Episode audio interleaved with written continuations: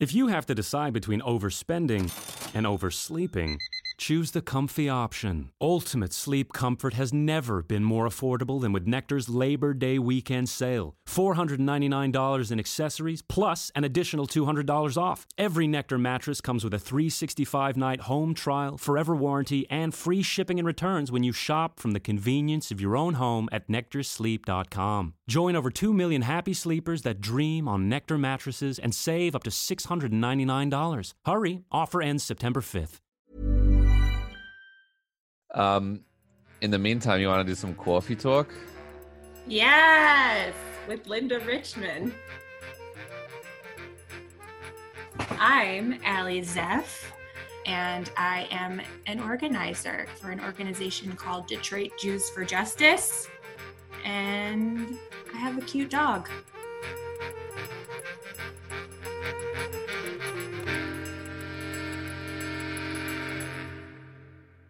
So tell me about your your history of of coffee. High school, I would say. My mom, I think, quickly figured out that like having a cup of coffee ready on the counter was like the way to get me out of bed um, and to go to school.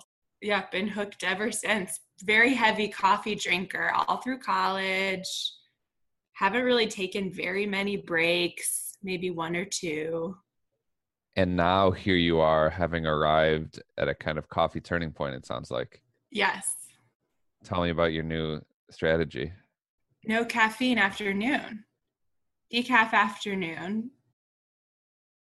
It's like hard for me to allow those words to come out of my mouth. No caffeine afternoon.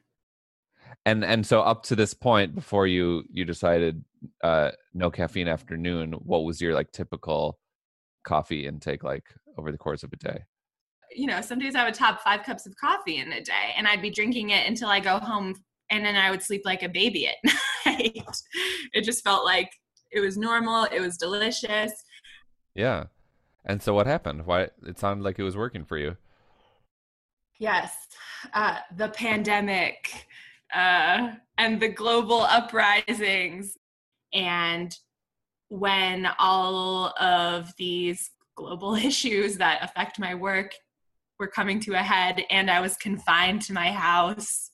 Um, I didn't, and I'm an extrovert, so I think like I didn't, I wasn't getting that like social energy out in the way that I needed to. The coffee just like pushed me over the edge of urgency. I was just like a panicked mess, pacing. I'm like physically shaking and I'm confined to my home um, and the walls are closing in. um, so, yeah. All these things still very much exist police brutality, rising death toll, etc., etc. Are the walls closing in less now that you're having less coffee? Yeah. You know, we're still grappling with this stuff. You're right. Like all this stuff is still happening and when it first when everything first started to happen i was like oh this is like a this is a crisis that i need to respond to immediately. And what i've realized in the past i don't know how long it's been four or five months is like oh this is a marathon not a sprint. And i have to be ready to deal with things as they arise as long as they arise maybe forever right? So um yeah i think like lowering the amount of like stimulant in my body has really helped me to to deal. Oops, sorry. This has been another episode of Food Friday on the Best Advice Show. This one's more like Drink Friday, but still. This episode pairs particularly well with the one called Hastening Slowly with Merrill Garbus. The idea behind it is that there is urgent work to be done, and that in order to do that work slowing down is necessary. I'm going to link to that in our show notes. If you have some advice on how you've made your walls stop caving in or cave in less, I would love to hear it. Give me a call on the hotline at 844 935 BEST. That's 844 935 BEST.